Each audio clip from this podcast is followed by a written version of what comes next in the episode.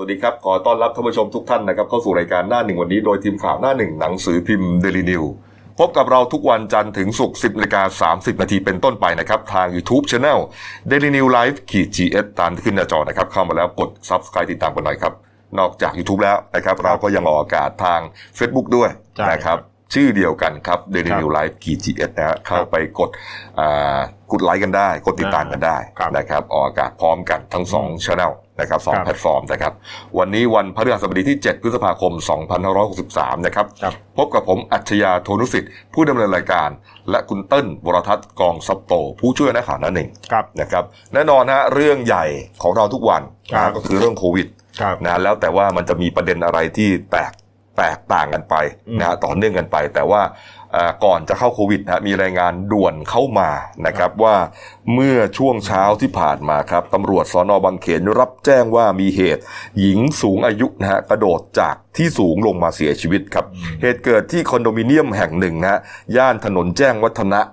เขตบางเขนครับไปที่เอ่อไปตรวจสอบที่เกิดเหตุครับ เป็นคอนโดมิเนียมสูง 15 ชั้นนะฮะอ่าบริเวณลานจอดรถหลังอาคารพบศพ คุณยายสุรินีนะครับอายุ 77 ปี ขออนุญาตสงวนนามสกุลครับ ก็อ่าสภาพก็คงไม่ต้องพูดถึงนะครับ ตกจากที่สูงก็ร่างกายน่าจะแหลกเหลวเนี่ยนะครับอืมแล้วก็ ไปถึงก็เห็นสภาพอย่างที่เห็นเนี่ยนะฮะครับเจ้าหน้าที่เขาไปตรวจสอบบนห้องพักของคุณยายชั้น 10 ครับ พบว่าอ่ามีเก้าอี้นั่งพลาสติกสีเขียววางอยู่ริมหน้าต่างฮะก็อ่าเลยเก็บไว้เป็นหลักฐานสอบถามบอกว่าคุณยายเนี่ยไม่ได้มีไม่มีสามีไม่มีลูกอะไรครับนะครับหลานๆก็เป็นห่วง เพราะว่าช่วงโควิดอะอาจจะอ่าคุณยายอาจจะอาจจะออกไปเดินตลาดแล้วไปติดมาไงอืมใช่ไหม แล้วแกอยู่คนเดียวไม่มีใครดูแลครับนะครับ ก็เลยอ่าพามาอาศัยอยู่ที่นี่อืมปลอดภัยแน่ถูกไหมฮะอ่าคุณยายไม่ต้องลงอ่านะแล้วเดี๋ยวญาติลูกลูกหลานๆก็จะเอาอ่าข้าวปลาอาหารไปส่งให้ครับเข้าใจว่าคุณยายอาจจะเครียดอืมเครียด เพราะว่าอ่าไม่ได้ไปไหนไงอืมนึกออกไหมอ่าบางทีคนเคยอยู่บ้านพักเนี่ยใช่แล้วโอ้โหมาอยู่ถูกกักเลยทั้งที่ตัวเองก็ไม่ป่วย อ่า เออ ไม่ป่วยนะคุณยายก็ไม่ได้ป่วยอืมแต่เครียดเพราะว่าออกไปไหนไม่ได้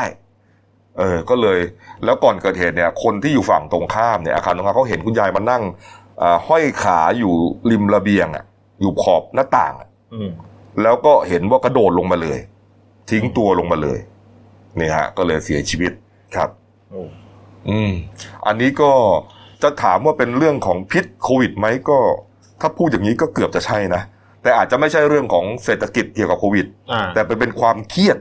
ที่เกี่ยวเนื่องกับการอ่าต้องกักตัว ก็เกี่ยวกับโควิดเหมือนกันนะแต่ครับนะนี่ฮะเออต้องรู้ว่า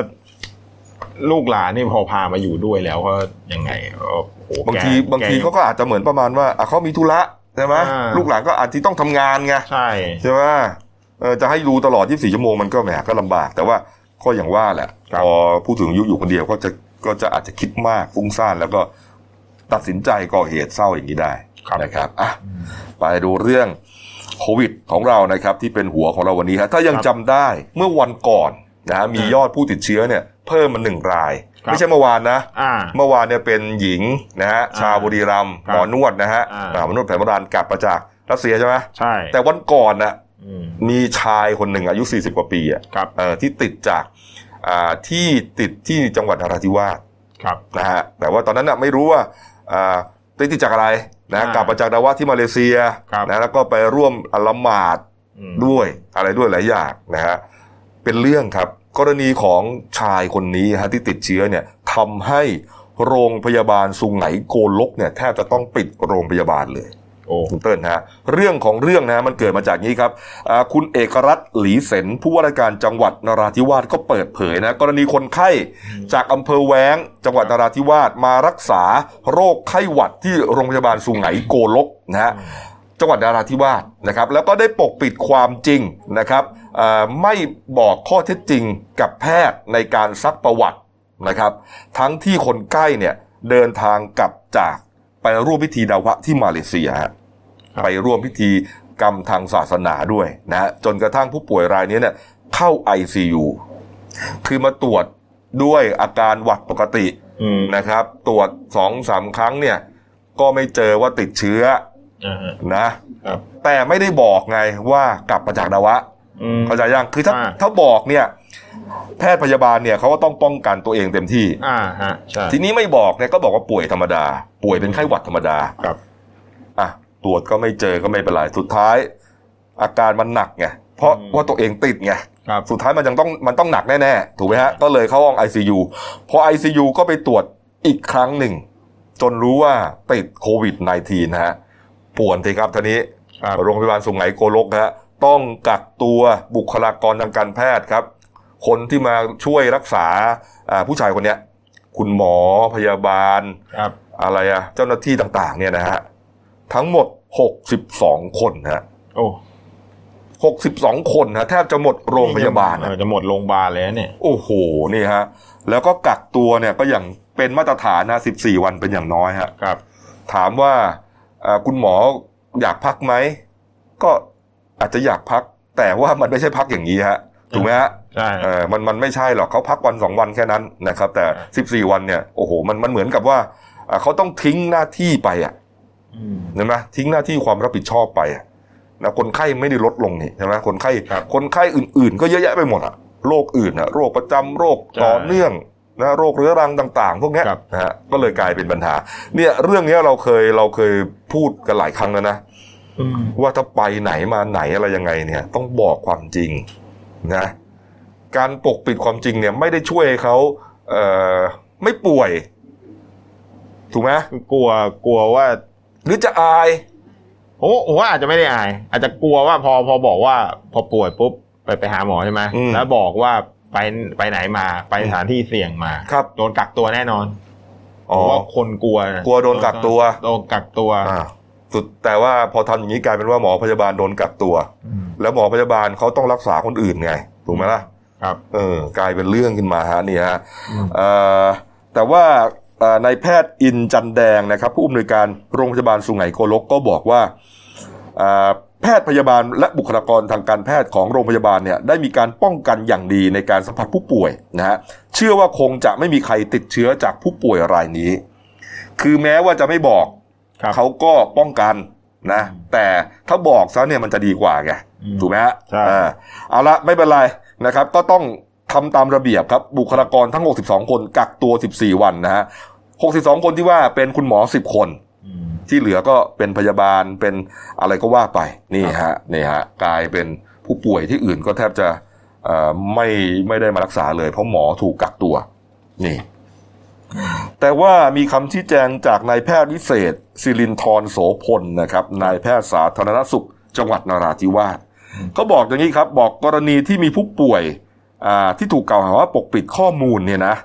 ขอชี้แจงว่าไม่เป็นความจริงอืมเอานะอ่าทางสำนักงานสาธารณสุข จังหวัดนราธิวาสยืนยันว่า ครอบครัวผู้ป่วยรายนี้ร่วมมือกับเจ้าหน้าที่เป็นอย่างดีนะครับ ให้การอ่าเข้าไปสอบสวนโรคเก็บสิ่งต่างๆ เพื่อยืนยันนะฮะแล้วก็บุคคล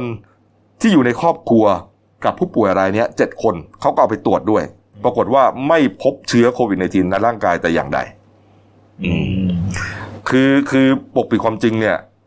ไอประเด็นที่ผู้ป่วยเนี่ย ปกปิดหมอพยาบาลที่สุไหงโกลกเนี่ย อันนั้นนะผมว่าใช่ไม่งั้นคุณหมอก็ไม่แถลงหรอกอืมแต่ที่นายแพทย์สาธารณสุขจังหวัดมาบอกเนี่ยไม่เป็นความจริงน่าจะเป็นประเด็นที่ว่าอ่าหลังจากที่รู้แล้วอ่าใช่ไหมแล้วก็ไปครับไปสอบถามครอบครัวครับในครอบครัวไม่ปิด ก็แง่แล้วก็รู้แล้วนี่จะปิดได้ยังไงนะครับเอาครับ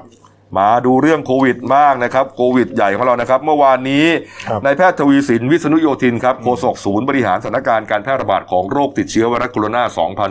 2019 หรือโควิด -19 หรือว่าสบคครับเขาก็แถลงข่าวรายวัน ครับอ่าเต้นฮะอ่าเมื่อวานเนี้ยมีผู้ติดเชื้อเพิ่มขึ้นอีกหนึ่งรายด้วยกันที่เมื่อกี้พี่กบบอกไป เป็นหญิงชาวไทยอายุ 27 ปี เป็นชาวจังหวัดบุรีรัมย์นะครับอ่าครับเป็นพนักงานนวดที่เดินทางกลับมาจากประเทศรัสเซีย เมื่อวันที่ 3 พฤษภาที่ผ่านมาเนี่ยพร้อมกับคนอื่นๆในเที่ยวบินเนี่ยนะ70คน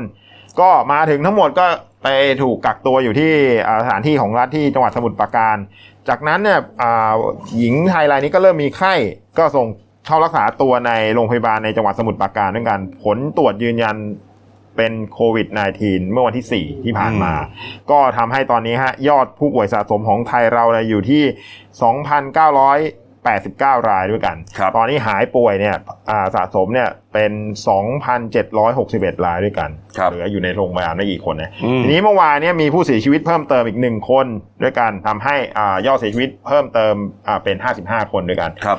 อ่าสำหรับผู้เสียชีวิต คนที่ 55 เป็นชายชาวออสเตรเลียครับอายุ 69 ปีอ่าเป็นผู้จัดการโรงแรมที่อยู่ที่จังหวัดพังงา เริ่มป่วยเมื่อวันที่ 25 ฮะ มีนาคมอ่าอาการนี่ก็คล้ายๆ ทั่วไปครับ มีอาการไออ่อนเพลีย มีไข้สูง ก็เข้าไปรักษาตัวที่คลินิกเมื่อวันที่ 28 มีนาอ่าจากนั้นเนี่ยความเข้มข้นของออกซิเจนในเลือดเนี่ยลดลงอ่ามีอาการไม่ค่อยดีขึ้นก็จง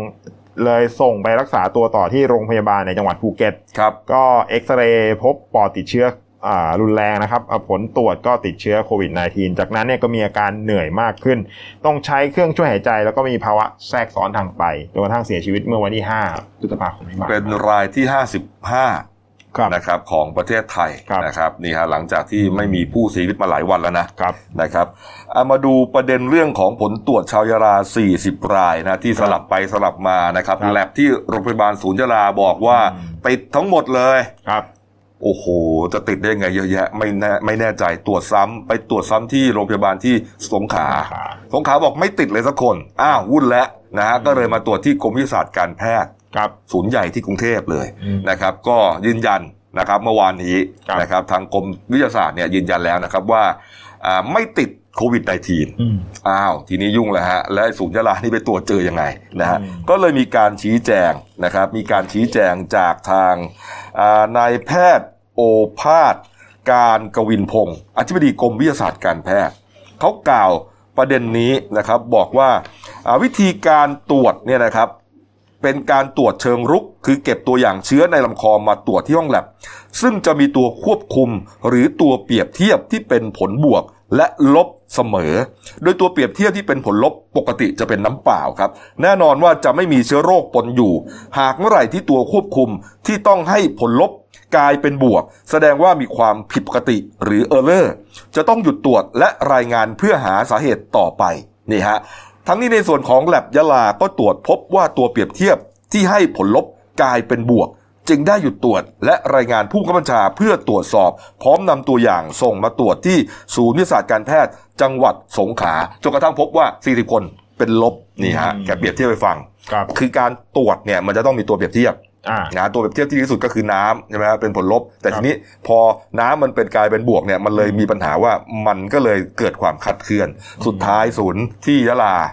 นะก็ถูกปิดก่อนนะฮะแต่ประเด็นก็คือว่าอ่าคุณหมอโอภาสเนี่ยฮะอธิบดีกรมวิทยาศาสตร์การแพทย์เนี่ยฮะบอกว่าอ่าเรื่องนี้นะครับอ่าทีมผู้เชี่ยวชาญจากกรมวิทย์นะฮะและมหาวิทยาลัยสงขลานครินทร์ตรวจสอบพบว่า เป็นความผิดพลาดเล็กน้อยที่สามารถแก้ไขได้ พร้อมกับปรับปรุงห้องแลบเพิ่มเติม เช่น การขยายพื้นที่ หรือว่าอ่าปรับปรุงระบบอะบะอ่าระบายอากาศแกบอกว่าผิดพลาดเล็กน้อย แก้ไขได้อืมอืมคือคือทางการแพทย์อาจจะอาจจะเหมือนเล็กน้อย คือครับคือคือประเด็นของแกเนี่ย คือ มันอาจจะมีอะไรผิดเล็กน้อยอ่าเช่น พื้นที่แคบไปหรือระบบระบายระบบระบายอากาศที่มันอาจจะไม่สมบูรณ์อ่าฮะว่าไปครับ แต่ผลที่ออกมาเนี่ย มันดูไม่ใช่เล็กน้อยนะฮะมันดูเป็นความผิดพลาดอันใหญ่หลวงนะฮะอืมเพราะว่าอะไรรู้ไหมครับเพราะมันคือศูนย์ที่ได้รับการรับรองจากกรมวิทยาศาสตร์การแพทย์นะ ศูนย์ยะลาเนี่ยอืม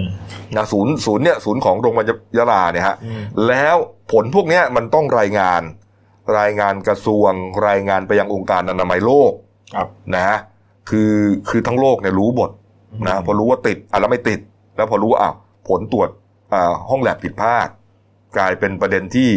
อ่ามันเป็นความผิดพลาดที่ที่ไม่น่าจะเกิดขึ้นอืมนะครับ แล้วก็อีกเรื่องหนึ่งก็คือว่าอ่าผลที่เกิดขึ้น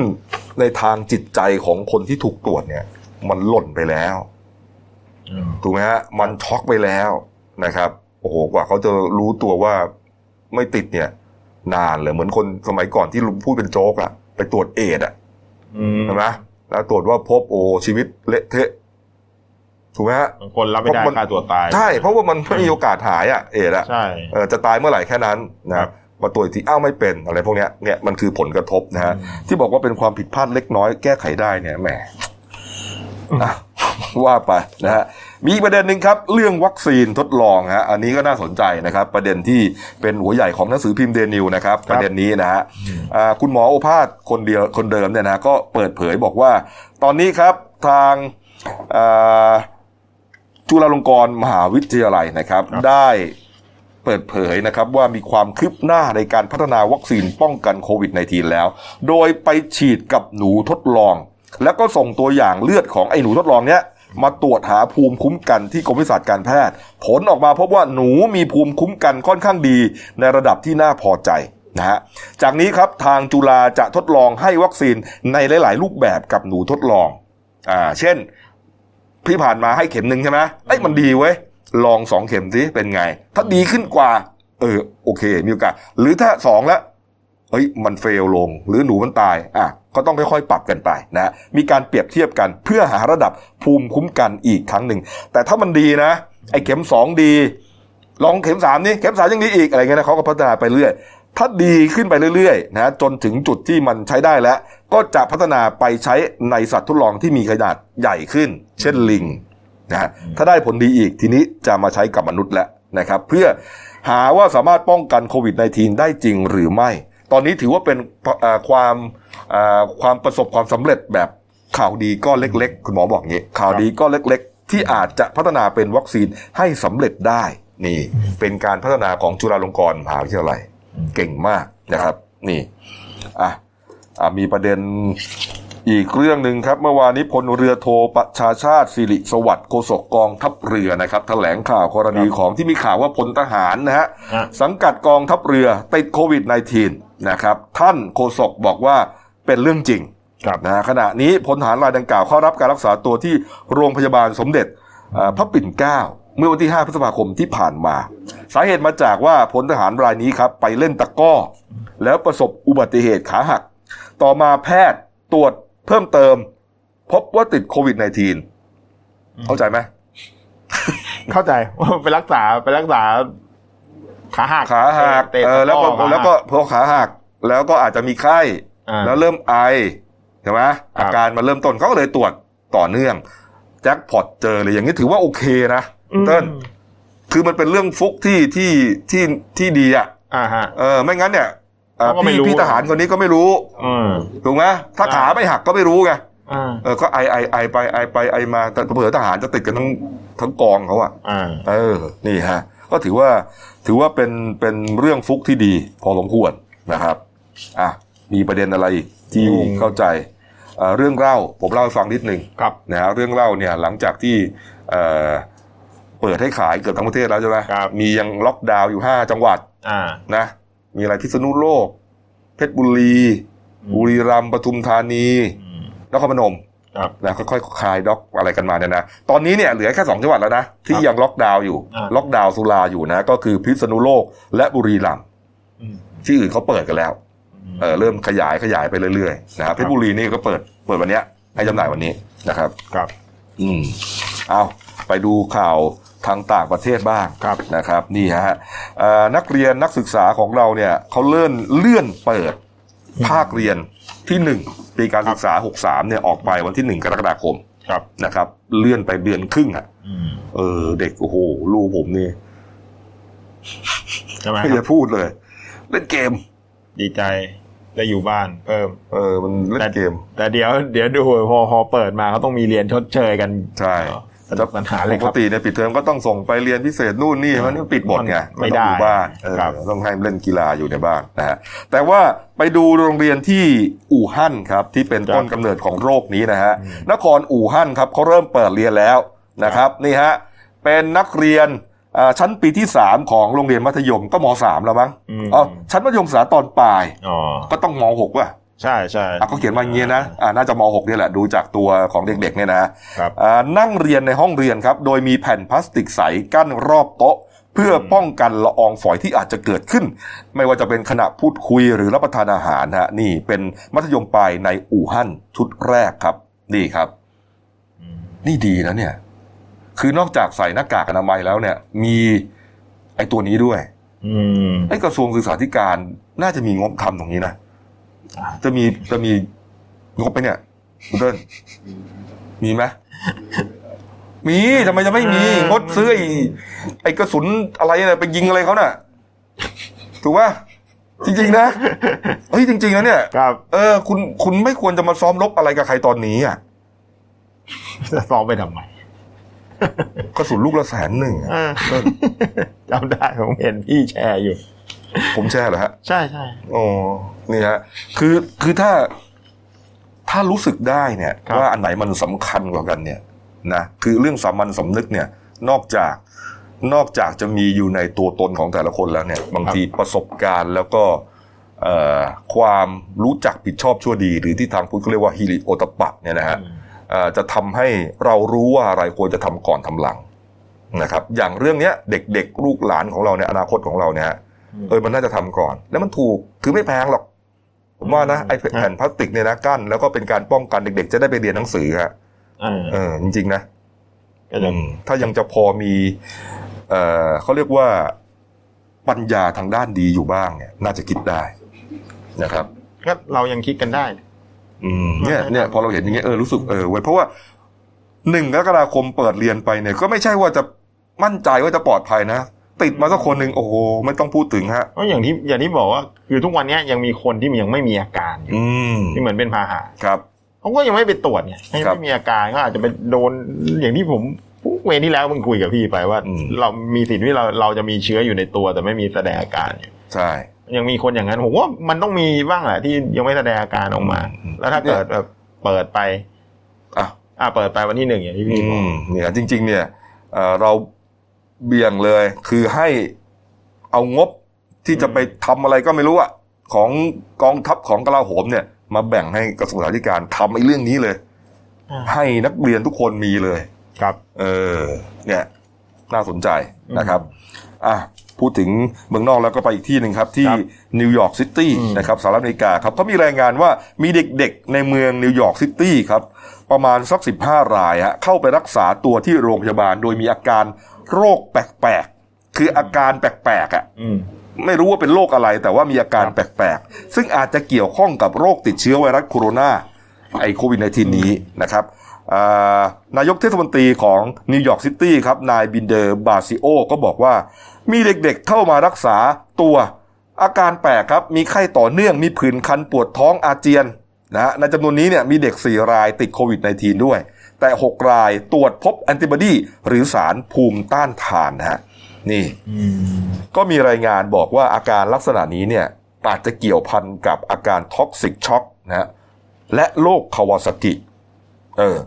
สองโรคนี้ฮะคือโรคแพ้ภูมิคุ้นคุ้มกันตนเอง ที่พบได้ยาก ไอ้ไอ้โรคเนี้ยมันจะทำให้ผนังหลอดเลือดแดงอักเสบอืมอืมครับ ดูฮะ หลายเรื่องเหลือเกินนะโควิด -19 นะอืมอ่าไปดูยอดผู้ติดเชื้อรวมแล้ว พูดถึงสหรัฐอเมริกาครับ ตอนนี้ครับไปถึงไหนกันแล้วนะครับอ่าล่าสุดนะครับ เมื่อวานนี้เนี่ยยังหนึ่งล้านสองแสนสามพันคนนะฮะติดเชื้อที่สหรัฐอเมริกา วันนี้ขึ้นมา1ล้าน2แสน28,000คนหมายความว่าวันเดียวขึ้นมา25,000คนนะผู้ติดเชื้อนะครับ ส่วนยอดตายเมื่อวาน71,000วันนี้73,000ฮะตาย2,000ฮะอะไรวะเนี่ย โอ้โห โอ้โหโอ้โห รัสเซียครับ รัสเซียวันเดียวก็ติดเชื้อไปหมื่นหนึ่งฮะจากเมื่อวานนี้นะครับ ตายก็ประมาณหนึ่งร้อยคนนะฮะรัสเซียนี่แซงตุรกีมาเป็นอันดับเจ็ดแล้ว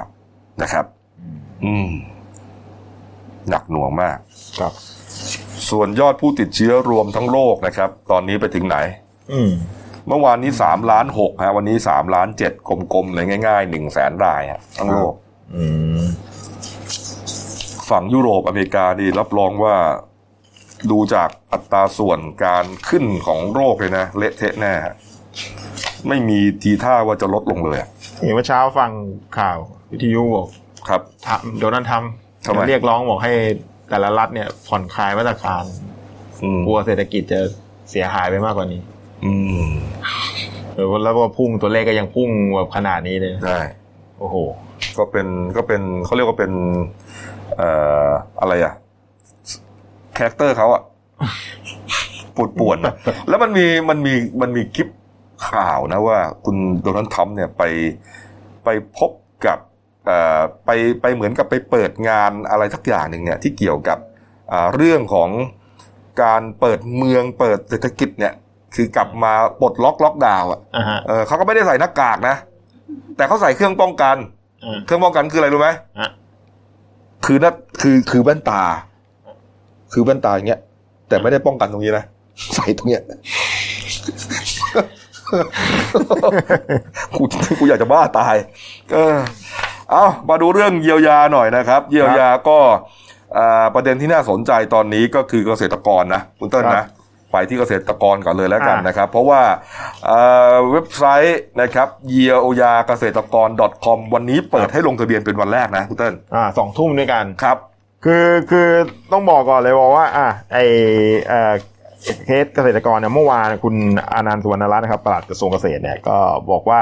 อ่าตอนนี้มีเกษตรกรทั้งหมดอะอ่าที่ที่อยู่กับฐานข้อมูลเนี่ยแปดล้านสามสามแสนคนด้วยกันครับทางกระทรวงเนี่ยก็ทางจะเตรียมตรวจสอบสิทธิ์ไม่ให้ไม่ให้ไปซ้ำกับอ่าที่ได้รับการช่วยเหลือจากโครงการอื่น เช่นอืมอ่าเราไม่ทิ้งกันทิ้งกัน .com ครับก็ก็เตรียมจะจ่ายให้ให้กับเกษตรกรเนี่ยพาอ่า เริ่มต้นต้นจ่าย 5,000 บาท ได้วันที่ 15สำหรับเกษตรกรที่มีบัญชีของธนาคารอ่าเพื่อการเกษตรอยู่แล้วทกสอันนี้จะจ่ายไวเลย จะจ่ายไวตั้งแต่วันที่ 15ไปส่วนคนที่ยังไม่มีบัญชีกับทกสให้สามารถแจ้งบัญชีเงินฝากที่มีกับธนาคารใดก็ได้ เข้าไปทางเว็บไซต์เยียวยาเกษตรกร .com วันนี้ฮะอืมเริ่มเปิดสองทุ่มด้วยกัน ครับ ก็เป็นการอ่าหลีกเลี่ยงไม่ให้ต้องไปธนาคารไปแจ้งด้วยตัวเองครับ ก็เดี๋ยวรอสองทุ่มนะฮะ เว็บไซต์ว่าแล้วเข้าไป คุณเออคุณอนันต์สุวรรณรัตน์ปลัดอ่ากระทรวงเกษตรนะฮะก็บอกว่าโครงการที่จะช่วยเกษตรกรเนี่ยฮะครับตอนนี้มีเกษตรกรขึ้นทะเบียนกับทุกหน่วยงานที่เกี่ยวข้อง 7 ฐานข้อมูลอืมรวมแล้วเนี่ย8ล้าน3แสนคนนะฮะครับกระทรวงเกษตรได้ส่งให้กระทรวงการคลังตรวจสอบแล้วนะฮะอืมอย่างที่บอกใช่นี่ฮะนี่นี่ครับ เออเมื่อวานเมื่อวานนี้ก็จะเป็นกลุ่มอ่าเปราะบางอืมอ่าที่ผมรายงานข่าวไปเต้นนะฮะอ่าเป็นเด็กทารก เป็นคนพิการนะครับ เป็นอะไรอะอ่าผู้สูงอายุมั้งถ้าผมจำไม่ผิดครับใช่ไหมเอออืมพวกเนี้ยชุดเนี้ยเออก็จะช่วยคือช่วยหมดอะช่วยหมดอ่าทุกกลุ่ม นี้ก็มาถึงเกษตรกรแล้วใช่นะครับ แต่ว่าอีกกลุ่มหนึ่งเนี่ยที่ยังยักแย่ยักยันอยู่จนโดนโอ้ด่าอยู่เนี่ยนะฮะก็คือกลุ่มของอ่าแรงงานในระบบ หรือว่าครับสปสนะครับ แต่ว่าเป็นกรณีลูกจ้างผู้ประกันตนไม่ได้ทำงาน หรือนายจ้างไม่ให้ทำงานอันเนื่องมาจากสัมผัสหรือใกล้ชิดกับผู้ป่วยโควิด -19 นะฮะทำให้ผู้ผู้ประกันตนเนี่ยได้รับผลกระทบ ไม่ได้รับค่าจ้างสิทธิประโยชน์ที่ควรจะได้นี่ฮะอันนี้เนี่ยเกี่ยวเนื่องโดยตรงกับหม่อมราชวงศ์จตุมงคลโสนกุลนะครับหม่อมเต่านะฮะรัฐมนตรีแรงงานครับนะครับนี่ครับเพราะว่าสปสเนี่ยมันขึ้นอยู่กับกระทรวงแรงงานครับ ก็เลยถูกด่าว่าโอ้โหช้าจังเลยอืมเขาจ่ายกันไปไหนแล้วเขาจ่ายกันจนจะครบแล้วนะสปสเนี่ย ยังไม่ได้ทำอะไรเลย ยังไม่ได้ขยับเลย แต่เวลาเก็บเงินเนี่ยเก็บเร็วแป๊ะเลย ตัดเงินเดือนแล้วตัดเงินเดือนทันทีเลยฮะกองเงินเนี่ยเป็นภูเขาเหล่ากาเลยนะครับกองใหญ่มากสปสเนี่ยนะฮะเคยมีข่าวว่าจะทำธนาคารเลยอะเงินเยอะมากนะฮะ แต่เวลาจะมาช่วยคนเนี่ยทำไมมันช้าเหลือเกิน เมื่อวานหม่อมเต๋าว่าไง เมื่อวานท่านชี้แจงฮะว่าเอ่อตอนเนี้ยทยอยจ่ายสิทธิ์เนี่ยไปเรียกประมาณมีทั้งหมดเนี่ยเก้าแสนเก้าครับเกือบล้านคนนะอืมก็วินิจฉัยอนุมัติแล้วทั้งหมด4ี่แสนเก้าเก้าหมื่นกว่าคนด้วยกันสี่รวมแสนเก้าหมื่นอ่า วินิจฉัยเรียบร้อยแล้วนะ อนุมัติแล้วอ่า เงินที่ต้องจ่ายทั้งหมดตอนเนี้สองพันกว่าล้านสองพันห้าร้อยกว่าล้าน ครับ ก็ได้สั่งการให้ดำเนินการจ่ายสิทธิ์เนี่ยให้งวดแรกวันที่ 15พฤษภานี้ก็อืมอ่ารอรับเงินด้วยกันครับ ส่วนตอนเนี้ยยังมีอีก 289,000 กว่าคน ที่ยังรอนายจ้างประมาณ 50,000 แห่งเนี่ยครับเข้ามารับรองสิทธิ์ว่าลูกจ้างเหล่าเนี้ยอ่าได้รับผลกระทบจริงอืมว่างงานจริงครับเอ่ออะไรประมาณนี้ ก็เขาบอกว่ายังไม่ไม่มาก็ขอให้มาภายในวันที่8อืม ที่ผมอ่านข่าวว่าเขาบอกว่านายจ้างที่ยังไม่มาเนี่ยคือแบบยังตัดสินใจไม่ถูกว่ากูจะเอาไงดีวะอืมเนี่ยกูจะไปคือกลุ่มเนี้ยต้องเออต้องต้องต้องต้องมองเขาเห็นก่อนเลย เพราะว่าใช่เขาก็ไม่ได้อยู่ในกลุ่มที่เอ่อที่ได้เงินไปแล้วอ่าไอ้นะไอ้ไอ้ครับเราไม่ทิ้งกัน .com ก็ไม่ได้ครับเกษตรกรก็ไม่เข้าขายเปราะบางก็ไม่ใช่อ่านะเป็นกลุ่มที่เอ่ออยู่ในระบบประกันสังคมเพราะฉะนั้นเหมือนกับว่า พวกนั้นเนี่ยเขาไม่ดูแลอ่าแต่พวกเนี้ย เขาตกงานไงครับ เออ ตกงานแต่มันดันมีชื่ออยู่ในมาตราอ่า33เนี่ยบางทีตกงาน หรือว่าอาจจะเลิกจ้างที่ยังไม่ถาวรตรงเนี้ยพวกเนี้ยครับจะก็เลยเหมือนกับถูกมองข้ามอืมสปสเพิ่งจะมาขยับได้อืมเขาก็เอ๊ะสงสัยว่าทำไมสปสเนี่ยทำไมขยับช้าจังอืมคุณเติ้ลก็ผมบอกว่าเนี่ยต้องรอนายจ้างอืมนายจ้างมายืนยันด้วย คือลูกจ้างไปยื่นแล้วส่วนครับหนึ่งแต่ต้องรอนายจ้างมายืนยัน ว่าตกงานจริง อืมก็นะฮะทั้งหมดเนี่ยมีสองแสนแปดด้วยกันเกือบสามแสนคนด้วยนะครับก็ยังไม่มาสักทีอ่าเขาบอกส่วนกรณีที่ลูกจ้างที่ได้อ่าได้รับการวินิจฉัยปฏิเสธไม่ได้รับสิทธิประโยชน์เนี่ยก็อ่าเตรียมให้เปิดให้มีการอุทธรณ์ได้วันที่ 18 นี้ครับ18มอมเตานี้มอมครับครับผมอ่าก็ที่สำนักงานประกันสังคมทุกจังหวัดครับลูกจ้างทำงานอยู่มอมเตาบอกครับบอกว่าสัปดาห์หน้า กระทรวงแรงงานครับเตรียมจะเสนอที่ประชุมคณะรัฐมนตรีอนุมัติอืมการจ่ายเงินให้กับผู้ประกันตนที่ว่างจากงานจากเหตุสุดวิสัยนะครับร้อยละ 75 ของค่าจ้างรายวัน นะคาดว่าจะเริ่มจ่ายได้สิ้นเดือนนี้พฤษภาคมนะ ยาวไปจนถึงเส้นปีอืมจากเดิมที่จ่ายให้ร้อยละ 62เนี่ยของค่าจ้างครับรายวันนะเพียง 3 เดือน คือตั้งแต่มีนาถึงพฤษภาคม เพื่อบรรเทาความเดือดร้อนนะฮะโดยกฎกระทรวงจะมีผลย้อนหลังไปตั้งแต่เดือนมีนาคม และต้องจ่ายส่วนต่างร้อยละ 13 ที่เพิ่มขึ้นมาด้วย เนื่องจากว่าสภาวะเศรษฐกิจเนี่ยมีแนวโน้มแย่ลงแย่ลงเรื่อยๆ แล้วก็อาจจะมีผู้ตกงานเพิ่มขึ้นเพิ่มขึ้น อันเนื่องมาจากว่ามันหลายกิจการเนี่ยปิดบางทีก็เพิ่งทยอยปิดอะเพิ่งปิดเมื่อวานก็มีอะไรเงี้ยถูกไหมฮะอ่าเออเนี่ยมันทยอยปิดไปเรื่อยครับๆนะครับ ส่วนอานอกจากนี้ครับก็ยังจะเสนอคอรมอให้ช่วยในายจ้างด้วย เพราะว่าก็มีผลกระทบเหมือนกันนะครับ ก็เตรียมที่จะเสนอลดอัตราการจ่ายเงินสมทบของนายจ้างเหลือร้อยละหนึ่งปกติเขาให้ในายจ้างสมทบเนี่ยร้อยละสี่ นะอืมก็บรรเทามันทุกกลุ่มอะครับอ่าลูกจ้างนายจ้างได้กันหมดเลย แต่ประเด็นที่เขาวิพากษ์วิจารณ์กันก็คือว่า เอ๊ะทำไมที่บอกที่ผมบอกว่าทำไมช้าจังทำไมช้าจังเนี่ยนะก็มีมีรายงานบอกว่ามันอาจจะเกิดจากเอ่อคอมพิวเตอร์ฮาร์ดแวร์คอมพิวเตอร์รุ่นเก่านะครับครับของสำนักงานประกันสังคม คือคือคอมเก่าคอมเก่าก็เลยไม่ไวไง คอมพิวเตอร์ของสปสคอมเก่า ก็เลยตรวจสอบช้า คอมเขาบอกว่าตั้งแต่ปี 52อะ11 ปีอะฮะอืมแต่เขาบอกว่าไอ้คอมชุดเนี้ยมีผู้ไปร้องเรียนที่ปปชว่าเอ่อไอ้แล้วก็ว่ามีการจัดซื้อไม่โปร่งใสปปชตรวจสอบแล้วมีคำสั่งปรับเงินผู้ดำเนินการเนี่ยห้าร้อยห้าสิบหกล้านบาทโอ้โหเก่าแล้วยังยังทุจริตกันทุนี่จริตอีกอื้อหือเขาบอกว่าตัวแล้วเขาไม่ได้ไม่ได้อัปเกรดอะไรฮาร์ดไอซอฟต์แวร์อะไรบ้างเลยเนี่ยผมสงสัยจังเลย หม่อมตาบอกเพิ่งได้รับรายงานมานะเหรอเพิ่งได้รับรายงานเรื่องนี้เขาบอกว่าเดี๋ยวต้องถามว่าปลัดกระทรวงแรงงานว่าจะดำเนินการยังไงอ๋อก็ตกใจเหมือนกันว่าทำไมเกิดมายังตั้งแต่ทำงานมายังไม่เคยเห็นราชการโดนสั่งปรับเงินขนาดนี้ โอ้โหโอ้โหนี่ต้องไปสังคายนาอย่างใหญ่หลวงเลยนะฮะเนี่ยสปสเนี่ย ถือว่าคือเป็นเป็นหน่วยงานที่มีเงินเนี่ยมหาศาลมากนะยืเพนราะยันว่าว่ามีเงินนะเก็บมาสามสิบสี่ปีเนี่ย ไม่มีการจ่ายเลยยกเว้นเจ็บป่วยเนี่ยแกบอกงี้แกบอกว่าที่มาพิพากษ์วิจารณ์บอกว่าเพราะคนเนี่ยเขาสงสัยว่าเอ๊ะจ่ายช้าเนี่ยเพราะอะไร เงินไปจมอยู่ในหุ้นหรือเปล่า เพราะมันมีอืมเพราะมันมีอืมมันมีนะเงินสปสชไอ้เงินสปสชสปสเนี่ยครับไม่ได้ไปอยู่ในแบงก์อย่างเดียวนะอ่าเอ่อเขาจะมีอ่ากลุ่มไปลงทุนในพันธบัตรรัฐบาล ซึ่งซึ่งมีความเขาจะเลือกลงทุนความเสี่ยงน้อยที่สุด หรือว่าในตัวหุ้นที่อ่า มีผลกำไรดีสมมติคงารันบเช่นปตทพวกนี้เขาจะเขาจะแบ่งกันเลยอืมนะเขาเรียกว่าเป็นโควต้ากันเลย นะอืมเออ มีลงทุน ก็เลยเขาสงสัยว่าไปจมในตัวไหนที่มันทำให้เงินมันหายหรือเปล่านี่ฮะตอนนั้นมีข่าวว่าจะไปลงทุนหุ้นที่เมืองนอกอะถูกด่าเละเลย เพราะมันเสี่ยงเกินไป คือมันเป็นเงินเป็นเงินกองทุนของของลูกจ้างอะจะลงทุนโดยความเสี่ยงไม่ได้ครับนะต้องเป็นลงทุนในความอ่า ที่มีผลเสี่ยงน้อยที่สุดอ่าอืมที่แล้วก็มีหลักประกันอะไรเงี้ยเขาจะมีกำหนดกฎเกณฑ์ของเขาลงทุนพันธบัตรรัฐบาลหุ้นก็ต้องเป็นพวกหุ้นระดับดีเลยปตทอะไรพวกเนี้ยเนี่ยนะฮะก็วิพากษ์วิจารณ์กันไป แต่มอมเต่าบอกงี้ก็บอกว่า ที่มาบอกอย่างนั้นเนี่ยนะ บอกว่าประกันสังคมไม่มีเงินจ่ายผู้ประกันตนเนี่ย ยืนยันว่าเรามีเงินจ่าย ไม่อยากจะพูดว่ามีเงินเท่าไหร่ พูดแล้วจะตาลุก เพราะว่ามีเยอะจริง ๆ ไม่อยากจะพูดเลยนะ มันไม่ใช่เรื่องจะอยากพูดไม่อยากพูดมันเป็นข้อมูลที่คุณจะต้องเปิดเผยนะเออคือทุกคนก็อยากอยากรู้ว่าเงินมันไปไหนเออไม่มาสักทีเนี่ยบอกสะสมมาตั้ง 34 ปี โดยไม่มีการจ่ายครับยกเว้นเอ่อกรณีเจ็บป่วยบำเหน็จบำนาญก็ยังอยู่เนี่ยฮะอืมอะว่าไปนะครับ ครับ อืม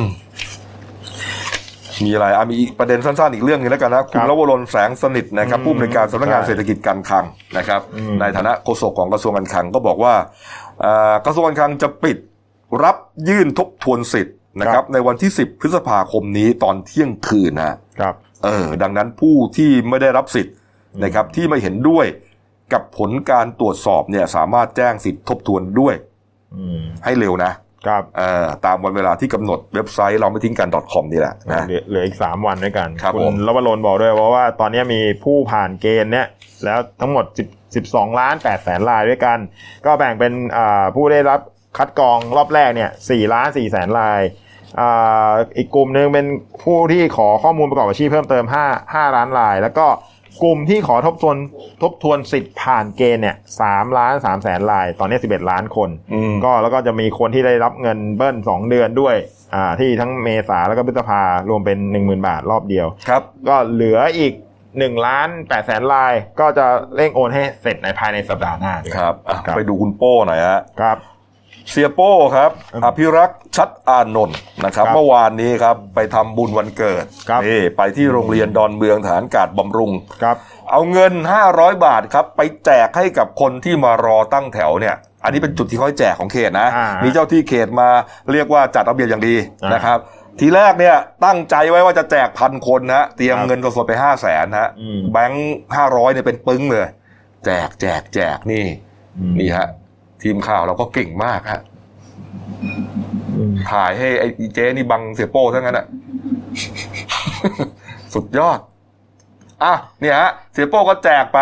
นะครับ แจกไปแต่ว่าคนมาเยอะกว่านั้น เติ้ลมาสองเท่าฮะอืมจากพันคนเตรียมไว้ฮะ มาสองพันฮะเสียโป้ใจปั้มแจกแม่งหมดเลย นี่ล้านหนึ่งฮะ แจกกันเห็นๆอย่างนี้แหละ ต้องไปเบิกว่ารีบไปเบิกมาเพิ่มทำไม อ้าวไม่หมายใช่ไงเขาเตรียมมาแค่ห้าแสนไง โอ้ยเสียโป้นี่ไม่ต้องเบิกเงินเงินไม่เห็นเขาไลฟ์เหรอ เห็น เออเขาเป็นปั้นเงินเป็นปั้นๆไม่ต้องเบิกฮะเงินติดตัว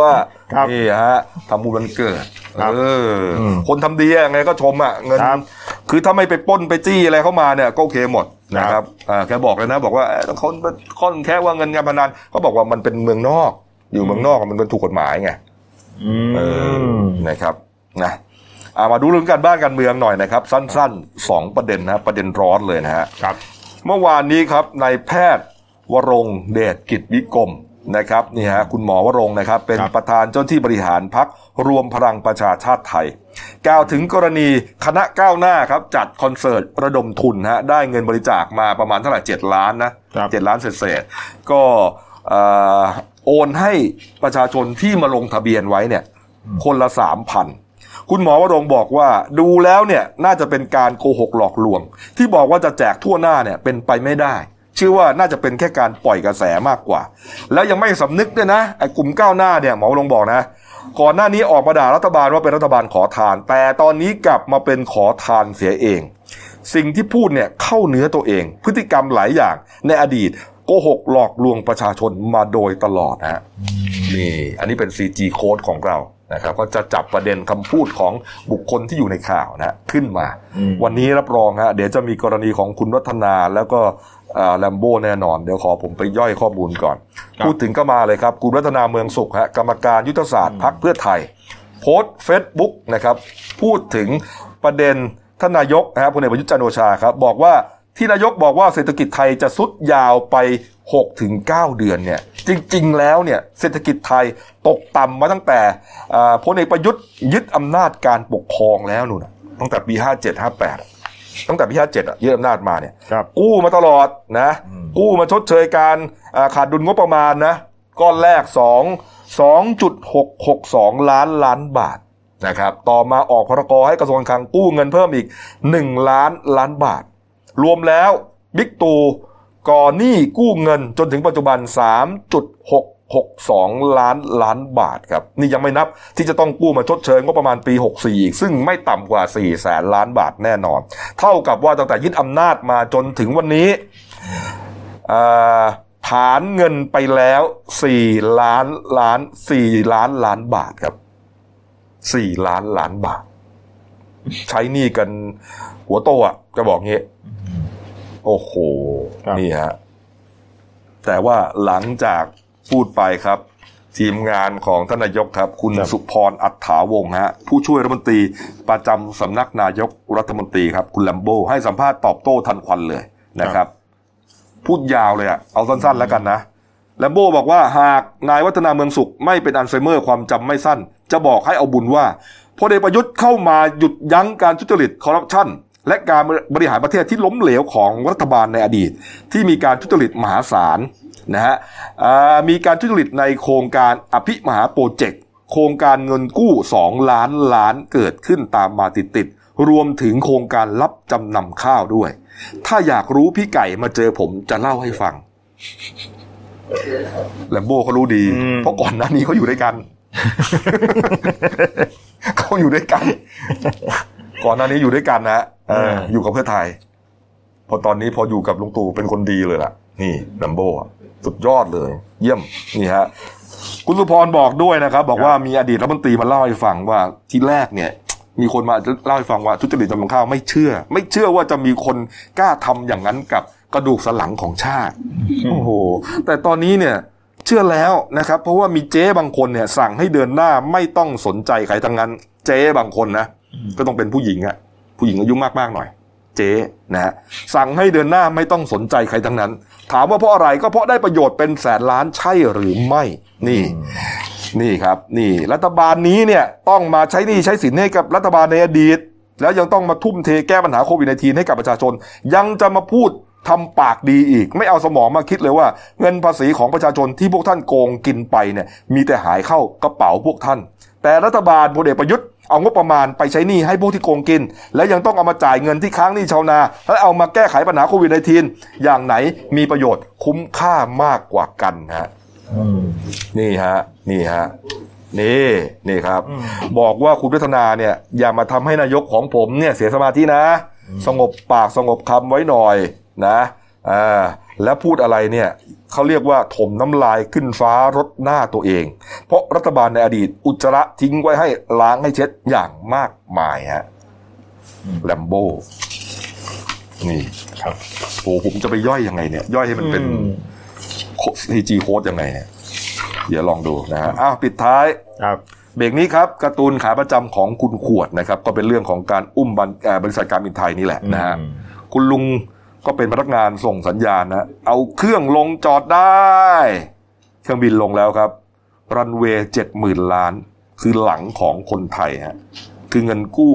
ที่รัฐบาลไปค้ำประกันเงินกู้ให้กับการบินไทยเจ็ดหมื่นล้าน ก็เนี่ยเครื่องบินก็เขาเรียกว่าเครื่องบินแลนดิ้งอืมลงบนหลังของคนไทย ครับ แหมอืมเจ็บจี๊ดจริงๆนะฮะพักกูเดียวครับกลับมาช่วงหน้ามีเหตุไม่น่าเชื่อเกิดขึ้นกับกู้ภัยสองหน่วยเลยนะฮะนะฮะแล้วก็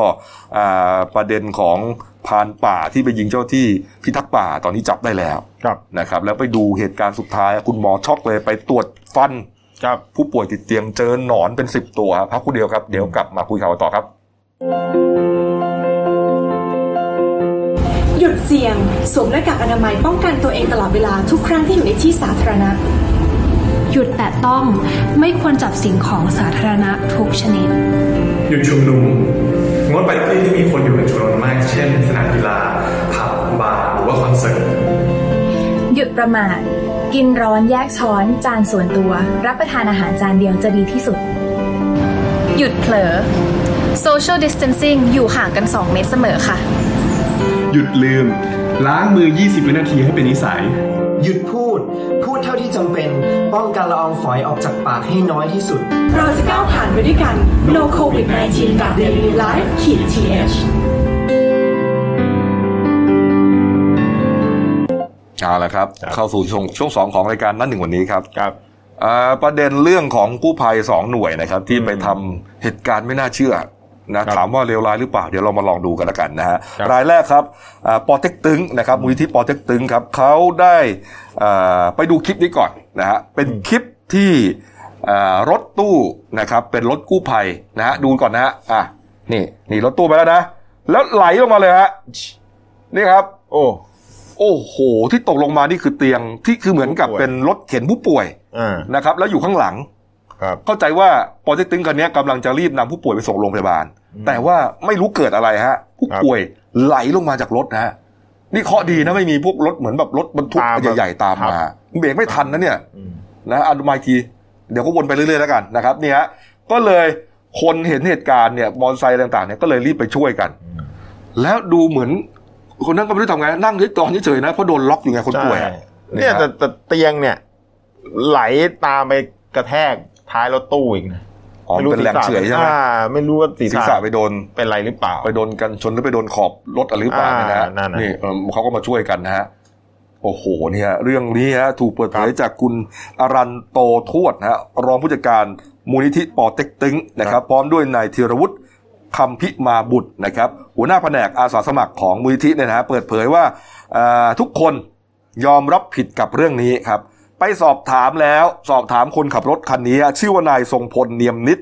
เป็นอาสากู้ภัยหน่วยทุ่งคุนะครับ เรียกมาพูดคุย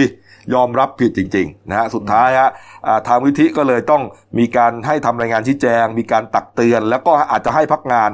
6 ประมาณ 3-6 เดือนก่อนนะครับนี่ฮะให้พักงานไปก่อนนะฮะส่วนผู้ป่วยนะก็ทางมูลนิธิก็ได้นำกระเช้าไปเยี่ยมเรียบร้อยแล้ว ญาติไม่ติดใจเอาความฮะ คุณธีรยุทธ์อธิบายอย่างนี้ บอกว่าครับปกติเนี่ย ทีมเนี่ยเขาจะไปกันสามคนอ่านะฮะมีคนขับรถหนึ่งคนมีนั่งอยู่ข้างหลังสองคนครับเพื่อช่วยดูแลผู้ป่วย แต่วันนั้นเนี่ยมันมีเหตุเกิดขึ้นพร้อม ๆ กันนะครับอืมอ่าคุณเนี่ยคุณไหนนะเดี๋ยวผมดูก่อน คุณทรงพล คุณทรงพล คุณทรงพลเนี่ย ที่เป็นคนขับเนี่ยครับแกเป็นอาสาสมัครที่ เรียกว่าอ่าใช้งบประมาณของตัวเองนะอืม เออนี่ฮะก็คือเหมือนอาช่วยเหลือสังคมอะมแต่วันนั้นเนี่ย พอมีเหตุที่อื่นเนี่ย อีกสองคนคู่ทีมเนี่ยก็เลยไปช่วยเหตุอื่นครับ เหลือแกคนเดียวอืมเหลือแกคนเดียวนะฮะแล้วก็เอ่อไม่รู้ว่าเกิดอะไรขึ้นเหมือนกันว่าตอนนั้นเนี่ยมันทำไมมันทำไมถึงหล่นลงมาได้นะฮะแต่มันอธิบายอธิบายได้อยู่แล้วครับ มันก็คือประตูปิดไม่แน่นนั่นเอง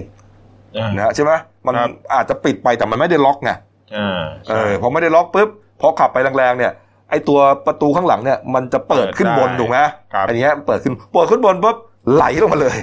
อืมโอ้โห นี่ฮะ นี่ อะเขาก็รับผิดชอบทุกอย่างนะครับ นี่ ก็ถือว่าเป็นความผิดของตนเอง เหตุการณ์นี้เนี่ยก็ยังถือว่าอ่าเบาๆนะครับเออ แต่ก็มีคลิปอย่างนี้เนี่ยก็ตกอกตกใจกันพอสมควรอืมแต่ไปดูอีกคลิปหนึ่งครับ ครับ คลิปนี้เนี่ยน่าตกใจมากฮะ เป็นคลิปของกู้ภัย นะครับ ที่ไปช่วยผู้บาดเจ็บประสบอุบัติเหตุ รถชนกลางสี่แยกไฟแดงบ้านบ่ออำเภอกำมะลาไสยจังหวัดกาลสินธุ์ฮะเรื่องของเรื่องก็คือว่า อุบัติเหตุรายนี้บิ๊กไบค์นะครับชนกับรถกระบะนะครับเหตุเกิดเมื่อสามทุ่มครึ่งสามพฤษภาคมนะฮะคนขับรถบิ๊กไบค์เนี่ยเขาเรียกว่า ขาหัก ขาหักแบบผิดส่วนครับนะครับ คือหักแบบพับขึ้นไปข้างบนน่ะอืม นึกออกไหมครับปกติขาคนก็จะเหยียดไปใช่ไหมอ่าแต่นี่มันพับขึ้นมาบนหัวเลยครับ พับขึ้นมาบนหัวเลยฮะ แต่ปรากฏว่า ไอ้กู้ภัยคนเนี้ย ลงไปถึงฮะ จับขาที่พับขึ้นไปข้างบนเนี่ยให้มันคลายตัวออกมาทางปกติเลย อืมนึกออกปะอ่าคือดึงเนี่ยดึงรีบดึงจัดระเบียบให้มันเป็นเหมือนอ่าปกติอะอะเดี๋ยวเราดูชัดๆนะฮะ มีคลิปไหมมีคลิปเล่นไปแล้วนะอะเดี๋ยวเดี๋ยวจะเราจะบอกให้ดูเลยว่ามันเป็นยังไง นะเอาคลิปมาอีกทีก็ได้ครับ นี่ หนุ่มคนนี้ก็คือใส่เสื้อกล้ามนี่แหละ ที่ไปก่อเหตุนี่นะอะเดี๋ยวดูเสื้อกล้ามมานะอะเราต้องเบลอร์ภาพทิศตึงนะเพื่อความไม่ให้หวัดเสียวมากอะอันนี้ยังไม่มานะอะนี่นี่มาแล้วมาแล้วนี่จับปุ๊บนี่ฮะยกขาปุ๊บมาเลยอืมคือคนที่ถ่ายเนี่ยอ่ายัยังยังร้องเสียงหลงว่าเฮ้ยเฮ้ยคือแบบมันคือจริงๆเนี่ยเขาต้องห้ามจับ ใช่ใช่ไหมอ่าห้ามจับ แล้วปัญหาก็คือว่า พอจับออกมาปุ๊บนำผู้บาดเจ็บอุบัติเหตุขึ้นรถไปส่ง สุดท้ายชาเอ่อผู้บาดเจ็บเนี่ยเสียชีวิตครับ ครับ เสียชีวิตครับเป็นเรื่องฮะเพราะว่าคือไม่รู้ว่าเสียชีวิตจากอุบัติเหตุของเขาเอง หรือว่าเสียชีวิตจากไอ้ที่กู้ภัยคนนี้ไปจับขาเขาก็แล้วแต่นี่แหละ แต่ว่าโดยหลักการทำไม่ได้ นะครับเรื่องนี้ครับทางสถาบันการแพทย์ฉุกเฉินแห่งชาติครับหรือว่าสพชครับได้สั่งตรวจสอบแล้วฮะนี่ครับ เพราะว่าอ่าเพื่อเป็นการคุ้มครองผู้ป่วยฉุกเฉินให้ปลอดภัย คือก็ไม่รู้ว่าเสียชีวิตไปหรือยังนะแต่ว่าทำอย่างนี้มันไม่ได้นะครับ มันต้องผ่านการอบรมนะ ว่าเอ่อทำยังไงอ่าเพราะว่ามันอาจจะกระกระเทือนกระดูกอะไรของเขาเนี่ยนะคุณเต้นนะอ่าอืมนะครับเอาเอาไปอีกเรื่องหนึ่งครับ เมื่ออา ประเด็นที่มีพรานป่านะครับปะทะกับเจ้าหน้าที่พิทักษ์ป่านะครับเหตุเกิดในอ่าหน่วยพิทักษ์ป่าห้วยประดู่นะครับในเขตรักษาพันธุ์สัตว์ป่าซับลังกาตำบล กุตตาเพชรอำเภอลำสนธิจังหวัดลบบุรีครับก็เป็นเหตุให้นายคารชัยประเสริฐอายุ 37 ปี เป็นหัวหน้าชุดพนักงานพิทักษ์ป่าถูกยิงด้วยปืนลูกซองของไอ้พรานป่านี่แหละ จนเสียชีวิตนะฮะเขาก็ตามตัวกัน จ้าละวัน มีความคืบหน้าครับคุณเต้นฮะอ่าเมื่อวานเนี้ครับพลตำรวจตรีธนายุทธวุฒิจรัสทำลงนะครับอ่ารองผู้บัญชาการตำรวจภูธรภาคหนึ่งพร้อมกับอ่าทางชุดสืบสวนภาคหนึ่งแล้วก็อ่าตำรวจจังหวัดลบบุรีเนี่ยก็ร่วมกันแถลงจับกลุ่มอ่าพรานป่าทั้ง 4 คนด้วยกันที่ที่ก่อเหตุสี่คนเลยนะอ่าสี่คนที่เข้าไปที่เข้าไปอ่าอ่าล่าสัตว์ วันนั้น มีทั้งหมดประกอบด้วยนายเทศเนตรแสงสีอายุ 37 ปี นายบุญลือภัยคุณทศอายุ 35 ปี นายวรวุฒิถั่วสันเทียอายุ 30 ปี แล้วก็นายบุญโลมจุนนาคอายุ 42 ปีอืมพร้อมกับของกลางเป็นปืนลูกซองยาว 4 กระบอกอย่างที่เห็นในภาพนะฮะครับอ่าแล้วก็อ่าทั้งหมดเนี่ยให้การรับสารภาพว่าวันเกิดเหตุเนี่ยเข้าไปล่าสัตว์ด้วยกัน 4 คนอืมแล้วปรากฏว่ามีการเสพยาบ้าระหว่างที่ล่าสัตว์ด้วยโอ้ ระหว่างนั้นน่ะ เห็นผู้ตายเนี่ยอ่าคุณคาเนี่ยเดินลาดตระเวนมาคนเดียว กลุ่มพนักงานพิทักษ์ป่าอ่าเข้าไปเขาเดินอ๋อเดินเตะมาคนเดียวเดินลำพังคนเดียวก่อน อืมเห็นเข้าก็กลัวว่าจะอ่ามีความผิด เพราะว่าเพิ่งเสพยาบ้าไปด้วยอืมก็เลยอ่าคุณบุญบุญโลมอะนายบุญโลมเนี่ยก็ชักปืนขึ้นมา ยิงเปิดทางหนีก็ไม่คิดว่ากระสุนจะเข้าไปโดนอ่าคุณคานเสียชีวิตอืมแล้วหลังจากนั้นก็แยกย้ายกันวิ่งหลบหนีออกไป แล้วก็ไปหลบซ่อนตัวจนกระทั่งถูกเจ้าหน้าที่ตำรวจจับกุมแหด้วยมกันมันเลวซ้ำเลวซ้อนจริงๆนะไอ้แก๊งนี้นะอ่าเอก็อดูดิฮะดูคือดิคือเข้าไปล่าสัตว์แล้วยัง เออไปเสพยาบ้าแล้วพอเข้ามาเนี่ยแทนที่จะ อ่าเออหนีก็พอเอาไปยิงเปิดไปทายิงงเขาอืมจนตายเนี่ยฮะกว่าเขาจะทำงานมาจนถึงขั้นเป็นหัวหน้าเนี่ยนะโอ้โหอืมทางกระทรวงเอ่อกรมอุทยานก็ต้องเสียบุคลากรไปอีกนะครับ ดูฮะ อันนี้เขาคือเขา เรียกว่านอนกลางดินกินกลางทรายนะคนพวกเนี้ยนะครับ ไปบางทีต้องไปลาดตระเวนนอนกลางคืนก็นอนอยู่นะฮะไอ้แล้วไอ้พวกนี้นี่มันแม่งจริงเลย ก็ทางตำรวจเนี่ยก็แจ้งข้อหาอ่าทุกคนนะว่าอ่าบุกรุกป่าสงวนในเขตหวนห้ามพกพาอาวุธปืนแล้วก็ครอบครองกระสุนปืนโดยไม่ได้รับอนุญาตแล้วก็อ่าเสพยาเสพติดส่วนนายบุญเลยบุญโลมเนี่ย คนที่ยิงอืมก็เอ่อโดนข้อหาฆ่าเจ้าพนักงานขณะปฏิบัติหน้าที่เพิ่มอีกข้อหาครับครับนี่ฮะอ้าว มาประเด็นสุดท้ายนะครับ มีคุณหมอท่านหนึ่งฮะใช้เฟซบุ๊กว่าธนาธรรงค์อัศวะฮะเขียนภาษาอังกฤษนะ อ่านผิดก็ต้องขออภัยฮะครับเป็นคุณหมอฟันนะฮะอยู่โรงพยาบาลพระพรหมอำเภอลานสกา จังหวัดนครศรีธรรมราชทันตแพทย์นั่นเองนะฮะเขาได้โพสต์ข้อความนะยาวเลยนะแต่ประเด็นก็คือว่าเอ่อเขาเนี่ยได้รับแจ้งนะครับ บอกว่าให้ไปตรวจ ผู้ป่วยติดเตียงหน่อย เป็นเพศชายอายุ 70 ปีอะคุณปูอะพูดง่ายๆคุณปูคุณตาเนี่ยนะฮะป่วยติดเตียงนะครับเหงือกบวมมากนะครับ นอนติดเตียงมาเป็นปีนะครับอ่าญาติเนี่ยเขาส่งเขาส่งรูปมาให้ดูทางไลน์แกก็ดูว่าเอ๊ะทำไมอ่าเหงือกข้างบนเนี่ยมันบวมมากจนผิดปกติครับนะจำได้ว่าปีก่อนเนี่ยเคยไปเยี่ยมทีหนึ่งแล้วนะครับ แล้วก็ สอนวิธีการแปรงฟันให้ผู้ป่วยติดเตียงเนี่ยยังไงนะผู้ครับผู้ป่วยติดเตียงเนี่ยบางทีเนี่ยเอ่อกลืนก็ไม่ได้นะครับอ่าต้องแปรงไงไม่ให้เขาสำลักไอ้น้ำที่อ่าแปรงฟันพวกเนี้ยนะอ่าเขาจะมีวิธีอยู่นะครับ ก็ปรากฏว่าอ่าไม่เป็นไร ขอไปดูเลยแล้วกันพอไปดูปุ๊บก็เห็นแปลกๆแล้วล่ะเพดานข้างบนเนี่ยบวมมากครับแต่ว่าอ่าคนไข้ไม่บ่นว่าเจ็บ เพราะพูดไม่ได้เขาติดเตียงไงครับนะอาพอดูแล้ววัดไข้ก็ไข้สูงมาก 39 กว่านะฮะตรวจ เบื้องต้นเพดานบวมออกมาเยอะมาก ฟันสี่ซี่หน้าโยก มีแผนกดทับที่ก้น แล้วก็เป็นปกติของผู้ป่วยติดเตียงฮะอืมสายเสยเจาะอะไรเนี่ยเราโยงระยางไปหมดนะครับ ดูแล้วเนี่ย วิเคราะห์แล้วเอ๊ะจะทำยังไงดี เพราะว่าดูแล้วฟันเนี่ยน่าจะลำบากครับก็เลยขอเคลื่อนย้ายตัวไปแล้วกันประสานกันวุ่นวายเหมือนกันนะแต่ก็อะมีรถพยาบาลมารับไปนะครับ ไปถึงห้องฉุกเฉินก่อนนะฮะ ไปถึงห้องฉุกเฉินก็ทำการอ่าเรียกว่าวัดไข้นะครับ แล้วก็รักษาแผลกดทับก่อนเบื้องต้น แต่พอดูในปากปุ๊บเนี่ยพยาบาลห้องฉุกเฉินล้างแผลนะครับ บอกว่าโอ๊ยไม่ได้ อย่างนี้ส่งมา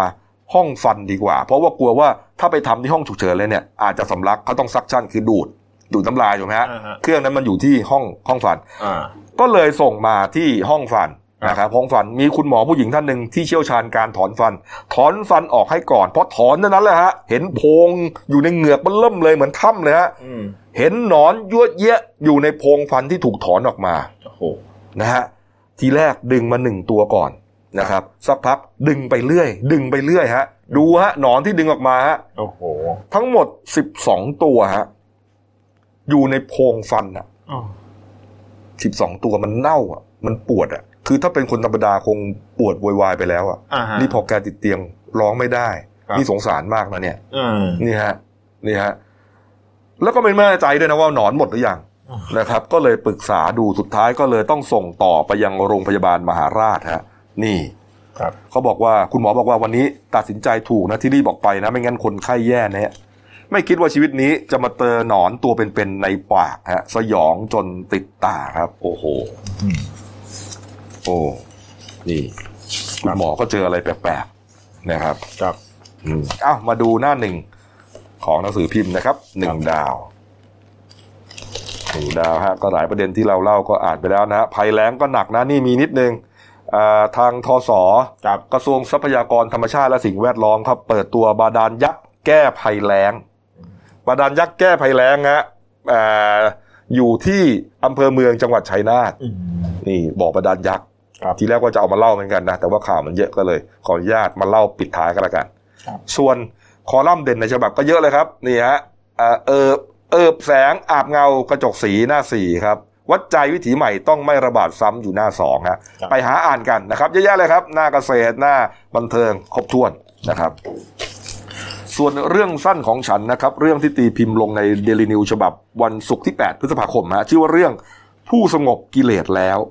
นะครับ เขียนโดยคุณปิติระวังวงศ์ครับครับ เรื่องราวก็คงจะเกี่ยวกับเอ่อความสงบนะต้นนะอืมนะครับ เพราะว่าวันนี้เนี่ยเมื่อวานวันวิสาขบูชาอ๋อนะครับ ก็ให้เข้ากับเหตุการณ์นะครับ ฝากช่องเราด้วยครับ Daily New Life ขีดจีเอสนะครับ เข้ามาแล้วกด Subscribe กดไลค์กดแชร์กดกระดิ่งแจ้งเตือนมีรายการดีๆทั้งวันและทุกวันนะฮะเราออกอากาศพร้อมกัน 2 แพลตฟอร์มครับนะครับทั้ง YouTube และ Facebook นะครับ แล้วก็ถ้าเอ่อเหตุการณ์ปกติแล้วนะครับ อาจจะมีการไลฟ์สดเหตุการณ์ต่างๆ เนี่ย ก็น่าจะไปอยู่ที่ Facebook นะส่วนรายการหลักก็จะอยู่ที่ YouTube อ๋อนะครับ ถือว่าเป็นโซเชียลมีเดียของ Daily New ครับครับติดตามการกด Subscribe กดไลค์กดติดตามกันนะครับ ได้นะฮะมีข่าวสารดีๆทุกวันนะครับ วันนี้หมดเวลาครับลาไปก่อนครับ สวัสดีครับ